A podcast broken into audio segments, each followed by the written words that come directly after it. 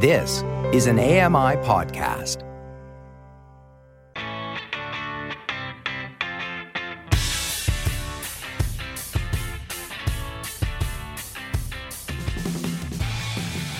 Hello and welcome to Low Vision Moments. It's the podcast all about those sometimes frustrating, potentially embarrassing, but often pretty comical things that happen when you are just going about your day with blindness, visual impairment, or albinism. I'm Jennie Bovard. I'm the creator and host around here, and this is episode number 28. Now, before we get going, I have a quick little confession to make. This is actually our second attempt at recording this episode, not to ruin the magic for all of you, but due to technical problems caused by, you guessed it, a low vision moment on my part. This is a first time that we've had to redo an entire episode. And, uh, you know, we could have released it with what we had, but you, the listeners, the viewers, you are the best. And that means you deserve the best in audio and video quality. So here we are. We're moving on. We're doing a take two. And uh, I have no doubt that my guest and I will be able to recapture the magic that was our first conversation the first time around.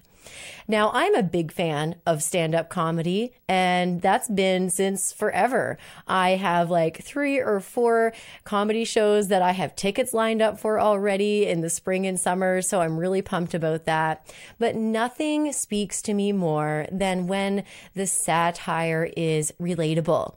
Uh, with a side of reality, really. I like the relatability and the side of reality because that just brings it all together for me. And this guest, I think they do just that. They really do that for me anyway. They are they are a uh, comedian originally from the USA, residing in British Columbia now. Good choice, by the way.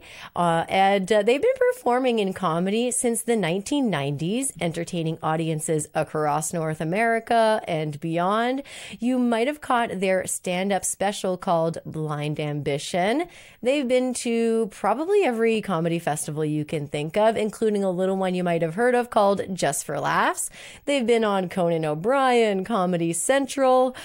And I have to say, their 2021 album, Super Bloom, it's available on Apple Music, Spotify, Amazon, wherever you find your stuff. It is the shit. You need to go and get it and listen to it. Um, I can't recommend that enough. So, yeah, this guest they're a bit of a legend. And uh, I'm really happy that they're able to take the time and come back and do this thing with me again. Welcome to the very funny and philosophical Darryl Lenox. Thank you, Jennie. I appreciate you uh, having me. Uh, I look forward to being in Halifax and let's dig into this thing and see what kind of juice we can squeeze out of it. Oh man, I can't wait for you to come to Halifax. And again, I'm just so pumped that you're here with me again.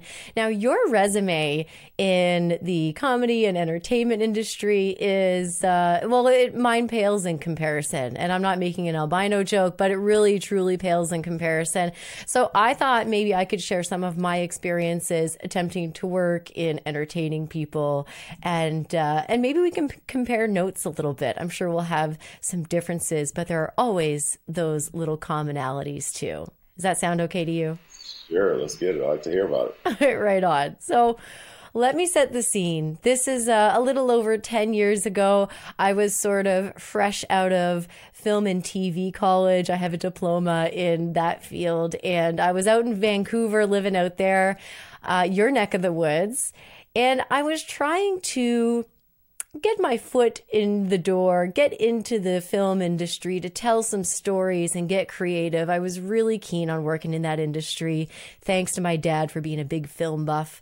But I was out there and I fresh diploma and I was basically taking any job I could get to try and be on a set and just be part of be part of the project. So I took a job as a PA, a production assistant. And I don't know if this goes today, but they called us gophers back then. You're going to go for the coffee. You're going to go for that beverage over there. You're going to go for that wire sitting on the table that the gaffer needs, etc. You're going to run and do whatever job that needs doing. So that was me. I was fine to be that person I, my understanding was that I would do this for a while and sort of build up my resume, get the better jobs as you go, as it were. So it's not an interest an easy industry to break into but at this time i was also really not open about my visual impairment i was trying to fly under the radar with very little success this time I managed to fly under the radar though. So this was East Vancouver.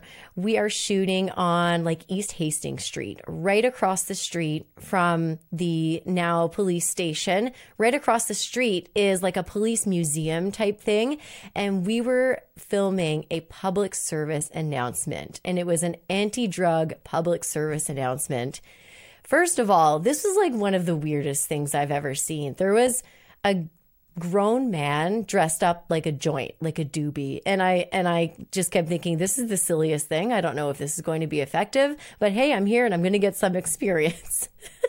so, we're in East Hastings on East Hastings and this area, you may know, it's it's a little bit of a rough around the edges type area. Uh, there, there's there's um, a lot of uh, homeless people who are unhoused tend to to congregate around there, and there's uh, it's known for some crime and maybe problematic substance use. So it's it's it's a difficult area to um, not a difficult area, but it's a bit of an area that's a rough around the edges. I'm trying to be delicate in describing the scene here, but I want to paint a bit of a picture. So, my first job that day was to watch the truck out front of this police museum with my eyes that did not work very well at all. This truck was filled with very expensive gear. and very expensive things that are required to produce this public service announcement. Me being stubborn and not wanting to disclose anything, I said, sure, I'll watch the truck, no problem. All the while I'm thinking, wow, I'm really flying under the radar here. These people have no idea I can't see. And I had no business being, I had no business watching that truck. Honestly, nothing was stolen, nothing bad happened. But the whole time I was standing there trying my best to look out for danger, I kept thinking, man, these people are, are really not very observant. Like, because if they had seen me try to navigate down a pair of stairs or read anything, trying to navigate around a new space, I, I don't know how I flew under the radar. So they should have either known that I was visually impaired. There were clues, okay? I also told them I don't drive. I didn't say why, but a PA, it's handy if they can drive. I told them I didn't. I was dropping clues here and there, but I was either visually impaired or high as a kite and did not belong on this job, this particular van watching job. But I I it was not a success but it was okay and it worked out. So that day was okay, but it was really kind of a strange experience for me where I was like, I don't know how much more of this I can do while still flying under the radar. But you, that's not the case for for you, right? Like you are very open about your visual impairment. You talk about it in your material and and and I and and it surely like lends itself to when you're writing your material. I'm sure that it allows you to weave it in there like I said. And and and I wonder Darryl, were there any points along the way where you questioned like am I going to be able to continue in this industry while you're experiencing vision loss while your vision was changing? Uh I never once thought I wasn't going to once I started, and it didn't matter what happened one eye, two eyes, no toes, whatever. I knew I wasn't going to stop. Um, probably one of the most significant moments of my journey was I was given a book called Conversation with God. And I understand the power of the phrase I am. And so uh, for a while, I would never say I am deficient in vision. I am low. I just wouldn't say it because that made it even more true uh, on a energetic level. I am, and so. But when I got to you know losing the left eye and now eventually the right eye, now uh, just because I can't say I am blind doesn't mean that that's a permanent state of being for me. So it, it's just a, a part of who I am now. And so, as far as the comedy goes, I have to write to my I am statements. And so I am great. And that is seen. I am great without being able to see. So I'm very, very particular about my I am statements. But I've had so many embarrassing moments because I refuse to say it or refuse to acknowledge it. Um, and I think it's interesting with your story how, you know, you're giving them clues when you could have just said, you know, I can't see very well. so, yeah, it's, it's just a hard exactly. thing to do. Um, and so I would do similar things, but because being a stand up is different than being part of a team, I could fool a lot more people. I just, you know, I, I just, I, I, don't drive. I don't see well enough to drive, but that didn't affect me from performing in any kind of way.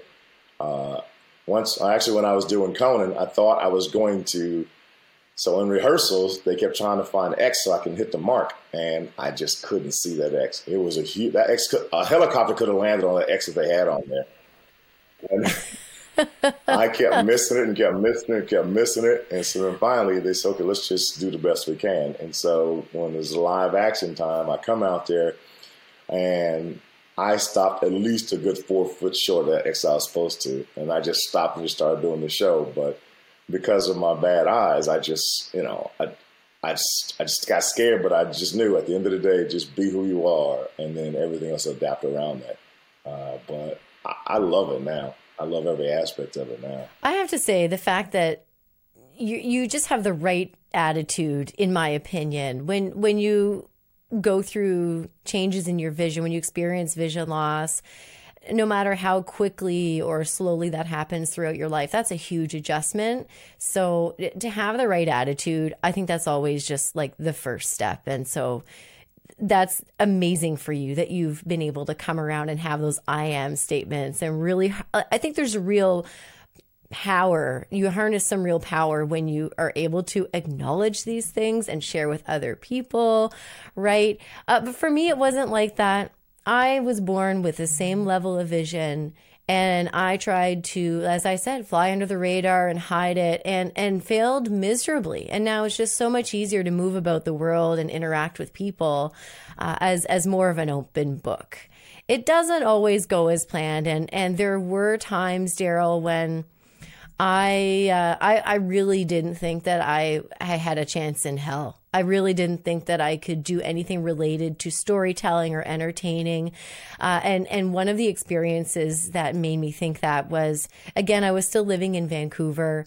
I was on a different project as a PA. This was the second and last project that I did sort of just showing up and working on a set. And uh, easily enough, like you thought, you, you would think it would be easy enough. All I had to do was set up the food ahead of time before the rest of the crew was to show up. So we were at one location. Well, they were at one location. They were coming to the second location where I was to be setting up the food. The food had been delivered. It was sitting outside, and all I had to do was move it inside. Now, again, to set the scene a little bit, I have a really intense light sensitivity, extreme light sensitivity. So, uh, for a lot of people in the summertime or in the brighter months, when you step outside and it's really, really sunny and you're out there for a while, your eyes adjust and then you come back inside and your eyes have to take a few minutes to adjust when you come back inside to the change in lighting. Well, in this particular venue, it was like some dark, was like a dark, like Legion Lions Club type venue. No windows in this place. Dark, dark, dark. So you'd be in the sunny, sunny outdoors uh, and and step inside. It's just completely dark. It took forever for my eyes to adjust, and that's normal for me. But I was bringing food outside, inside, outside, inside. So I had figured out a scheme, you know, I had mapped out basically my route from the door to the table where I need to put all the food. It was going well. No one was around to see me doing my blind stuff, counting the steps and all that to get it figured out.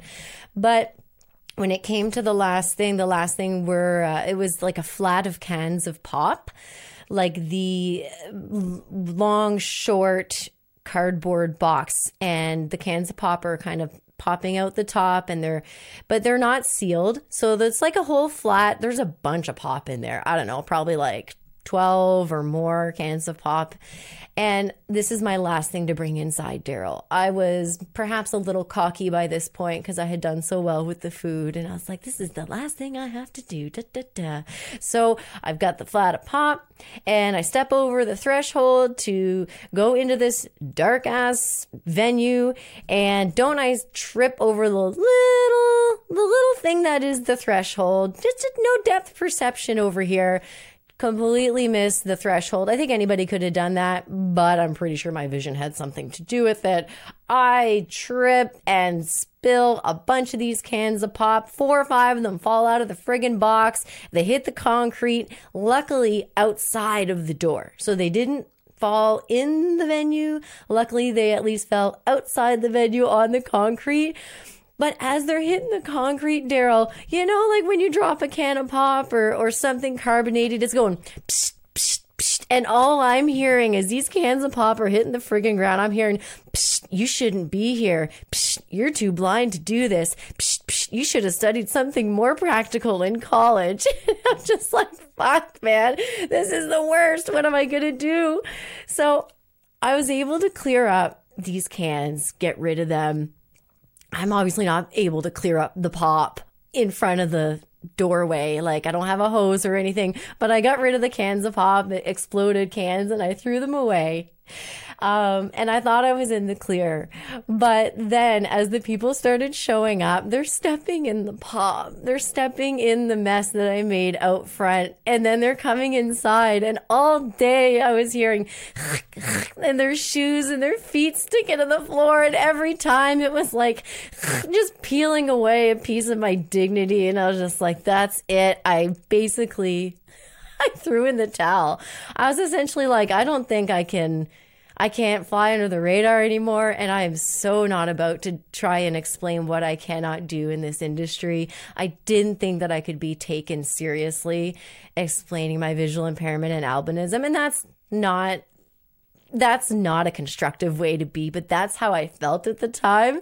And I, I didn't feel like I could be taken seriously. So I was like, you know what? I got to start working on my plan B. I'm not working in this industry. So I went and did some other stuff. But then I came around to AMI and, and I've had a, a lot of really awesome opportunities. So I'm an open book now, right?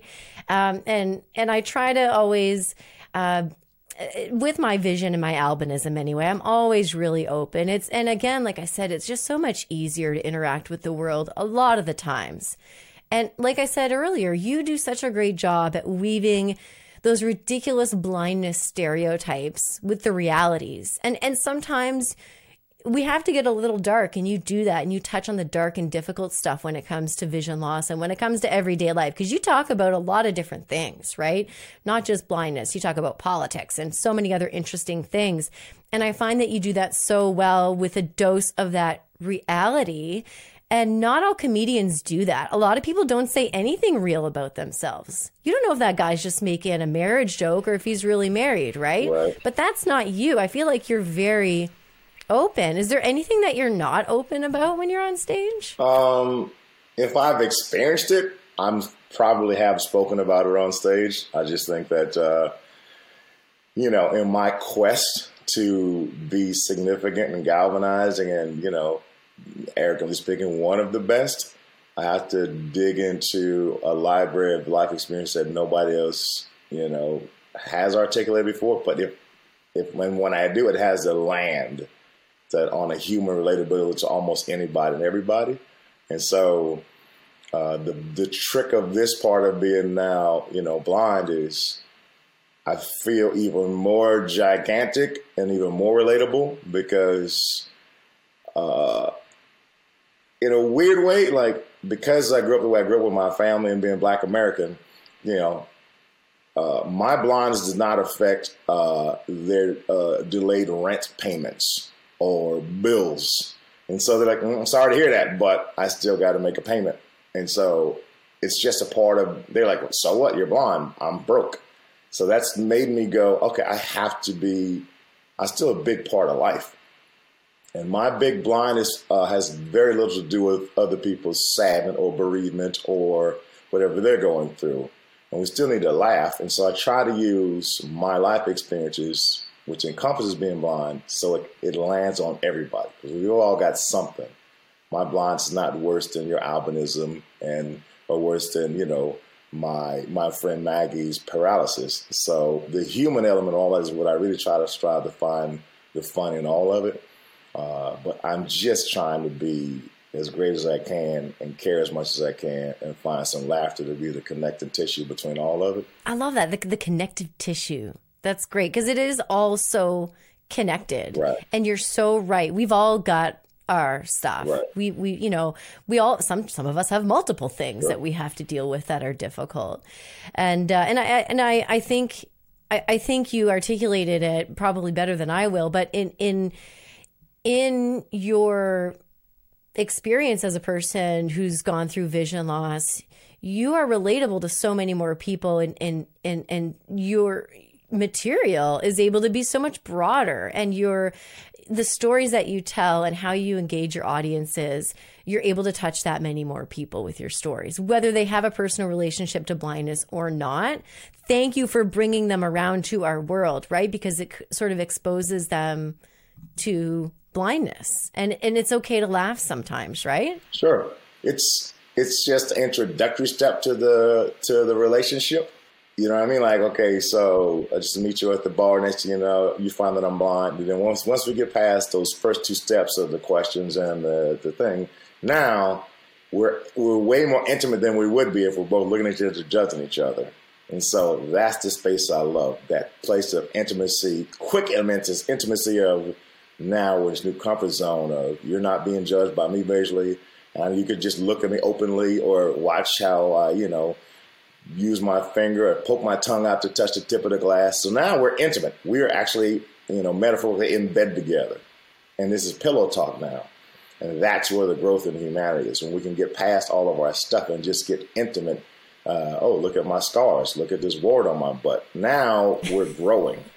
and that's the stuff that I dig the most. Oh man, ab- absolutely. Yeah, and and and to get away from from the, you know, industry talk as it were, but on a, on a more relationship level, nothing is more meaningful than when someone can understand why I'm doing something in what may be perceived as a weird way. Do you know what I mean?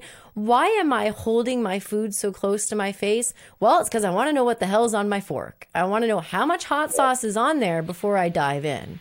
Right. And so if you can understand that, you're now my people. So you're, you know, and that's, you said it's an introductory thing when you're on stage, but it is so impactful and, and it's relatable for us in the blind and visually impaired community. We want to be part of your satire. Include us, please. Now, I just to bring it back to sort of trying to work with teams and and and employment in entertainment and and the business of telling stories. Um, I I think sometimes it, for me because it's not always obvious for some people that I have a visual impairment or that I have um, that I have real everyday considerations because of the albinism. We're pretty rare. We're like one in twenty thousand people with albinism. So I don't blame people for not knowing uh, about all of that, right? And I think sometimes, no matter how clear or open or collaborative we try to be, I found particularly in employment settings, um, sometimes the barrier can just be not necessarily the want to understand, but I think other people, they mean well sometimes and they just don't get it when it comes to applying the things that I've explained to you putting it into practical application. So, for example, I was working on a documentary project last year. It, it didn't get completed for a number of reasons, but leading up to this project and all throughout production, I part of my duty was to help them explain how I uh, how I can function on a set it- whether that's inside or outside lighting this kind of thing. And in particular when we would be filming in an outdoor setting or a naturally lit setting where there'd be some sunshine.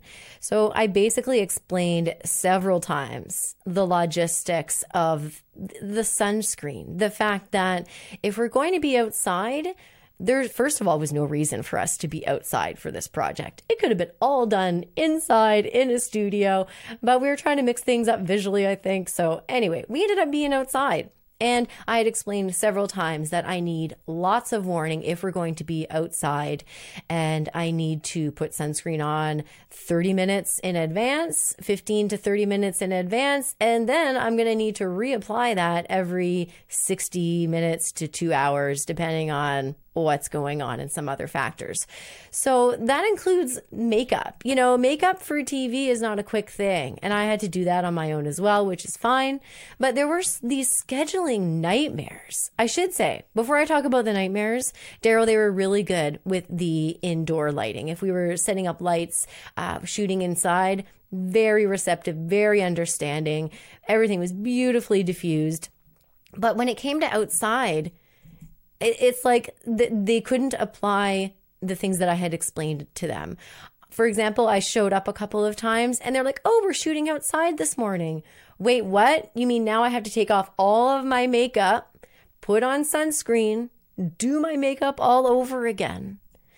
That was such a pain. And like, okay, I'm not trying to be uh, I'm not trying to be a prima donna or whatever, but it's like you could have just told me in the schedule that you sent me last night that I was going to be outside this morning. It's kind of a big deal. And then we had a whole day. I got the schedule the night before, whole day, hottest friggin' day of the year, Darryl, hottest day of the year, sun beaten down. I get the schedule the night before. We're going to be outside all day. So I made a phone call to the director and I said, dude, outside all day, where am I going to wash my sunscreen and makeup off and reapply it? Where am I? Wh- where where's the washroom? Where am I going to be? Have we planned these logistics? Oh, don't worry. There's plenty of shade and you can sit in the air conditioned car. Nowhere in any of my explanations did I say, "Hey, as long as I, as long as I'm in the shade, I'm good." No, I'm still going to explode in to dust particles in the shade. So, anyways, it was a bit of a nightmare. And I, I just, I, I don't know if you've had these experiences where people just don't get it, but in the aftermath, I often wondered, like, is there something I could have done better or explained better? Could I have been more clear? I literally use the words, I'm allergic to the sun. I literally use these words in trying to explain what the deal was. I mean, short of turning into a bat or sucking their blood, I don't know how else I could have explained that you're basically working with a vampire here. And I'm not trying to throw shade, uh, although I prefer shade. Um, it's not the it's not the answer. I, I just think there's so much more learning to do for us to be able to work. Um, at full capacity and have the same level of opportunities in this industry. And I don't know if you've ever experienced that where you think people just don't get it. Um, not to that magnitude, but again, because stand up is such an individualized sport uh, that, you know, it's basically if you get me to the microphone and the stool, I will be okay. Uh, because now it's just, you know, you know, my thoughts, my words, my actions. And uh, so, but uh, I don't know exactly if I've had any experiences like that, but I do know that.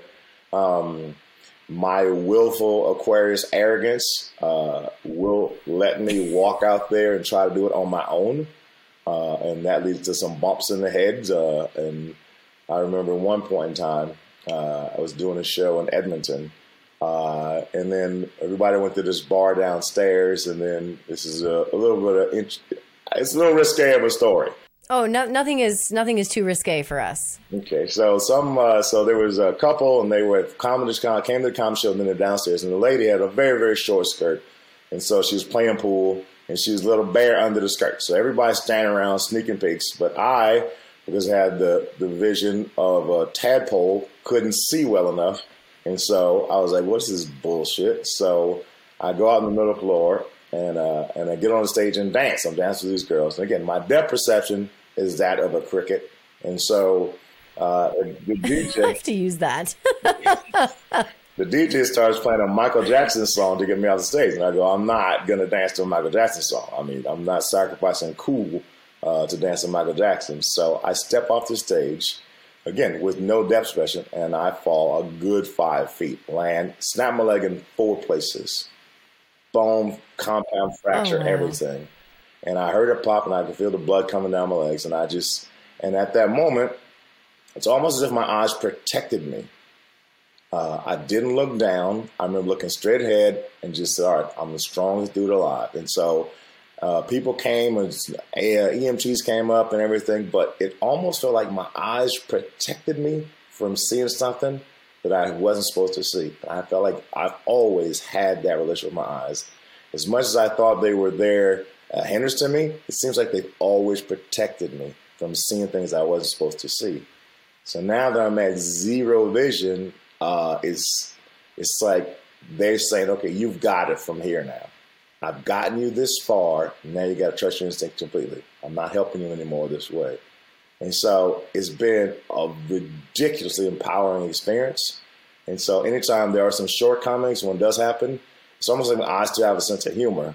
Like uh, this past March, when COVID was at this craziest moment, I got rejected from the board in Canada to come to my condo uh, here in Vancouver. And so they sent me, but they, so we walked across. So my assistant and the, um, the guard is walking me. They had me walk me to straight to a line. That we couldn't go past the line, otherwise we step into U.S. territory. So U.S. immigration is supposed to be waiting for me on the other side. They can't step across their line because then they've been Canadian territory. So I'm in the middle of nowhere. On the way to go into this line, uh, I'm just traumatized. Like I've been in Florida for three months. My brain's I want to get home. I want to get to Vancouver, and uh, ran into a pole, bang, right in the middle of it. And I was like, oh my! And I wanted to cry, but it's almost like my eyes said, hey, there are way tougher things than this you have to deal with. Bang! So they let me loose like a balloon, and I have to wander some hundred yards or meters towards from one Canadian fisherman to an American, and they both yell at me opposite direction. Okay, go to the left, which is right. Go right, and, and so I was just weaving with my suitcase and my show shoes on and my stick and a bag on my back, wandered into the abyss between two countries. And again, if my eyes had worked at all by then, I would probably be crying and freaking out, but I had to be so aware of trying to get to the right voice. And so I feel so, I feel like I'm in great partnership with my eyes, no matter what. Always felt like that way. Instead of resisting them, now they're like, okay, man, you got it from here. And eventually I found the right country. I'm amazed that in even in the moment you're able to have such a strong sense of self. I'm I'm amazed because there are so many. th- I've I've been there. I've hurt myself. I've conked my head. I've fallen downstairs, and and it usually in the okay. I think I'm getting better, but in the moment. I probably would still cry, you know? Um, so I'm just impressed by your, you just had, such a strong sense of self. And if I can take anything away from our conversation, I think it's, it's that, and, and I'm starting to learn this too, I think, as I, as I am more of an open book, as I said, about my visual impairment. But there is real power in just using your past experiences as a point of reference in life. Like, if I can fall off my bike and get a head injury and come out of that a okay and then start up a tandem biking program for other people who are blind or visually impaired. You know we can do anything now. Right. surely you know sure, surely i can figure out the next thing. So i think there's so much power in that and and and i just i'm so grateful that you are doing what you do because again we want to be part of that satire. We want to be included, and you do such a fine job of doing that. And uh, I just want to say thank you for including us and continuing to do what you do. Please don't stop. I can't. How could I? I can't. How could I? I won't. To me, this is not a crying offense. I, that's why I've never once cried about you know my eyes. Never once. I've never because if if I cry, then that means I feel bad, and then people can see me crying, then they get to feel bad. And you don't get to feel bad about me because you know I'm bigger, stronger, faster, whether I can see you or not. And so this is not something I need to be sad about. This is just going to make me a uh, another proverbial bullet in my chamber. Excuse American reference, but it's just it's just this is just another another uh, asset for me to be a part of. And when I was fighting it, even though my eyes are like, hey man, you know, you're gonna have to by yourself at some point. When I treat it like a liability and act like it was liability, well, I had liability laden results, and I'm not having that. And so I won't bend to anything other than greatness. Otherwise, what, why are we here?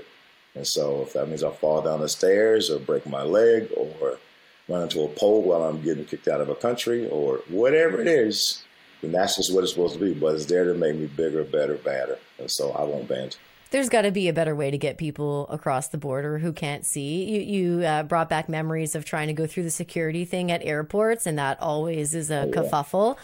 Uh, yeah. But Darryl, you're a force, my man. You are an absolute force of nature, and uh, I uh, thank you again for coming on.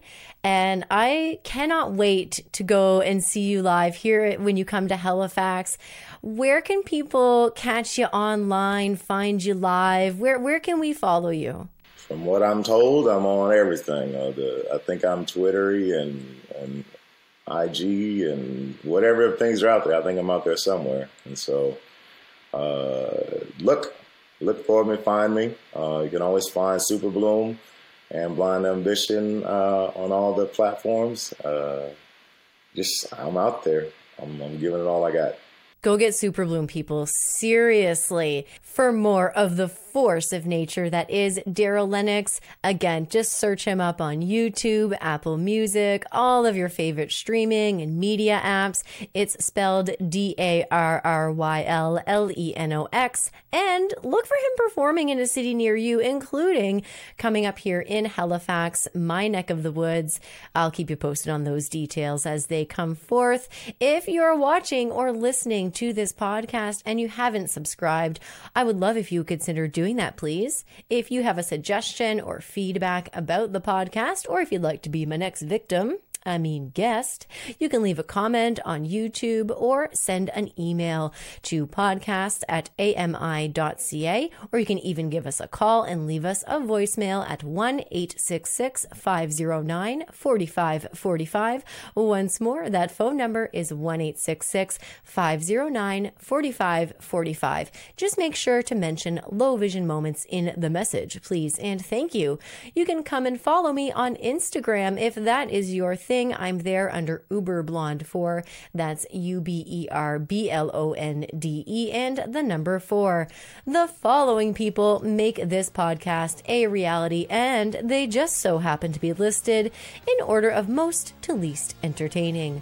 Mark Aflalo is our technical producer, Ryan Delahanty is our podcast coordinator, and thanks to manager at AMI Audio, Andy Frank.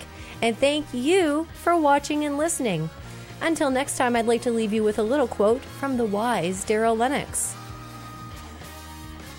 We've all had hard lives, but to complain about it is useless. You know who cares less about your problems and your life than you do? Everybody.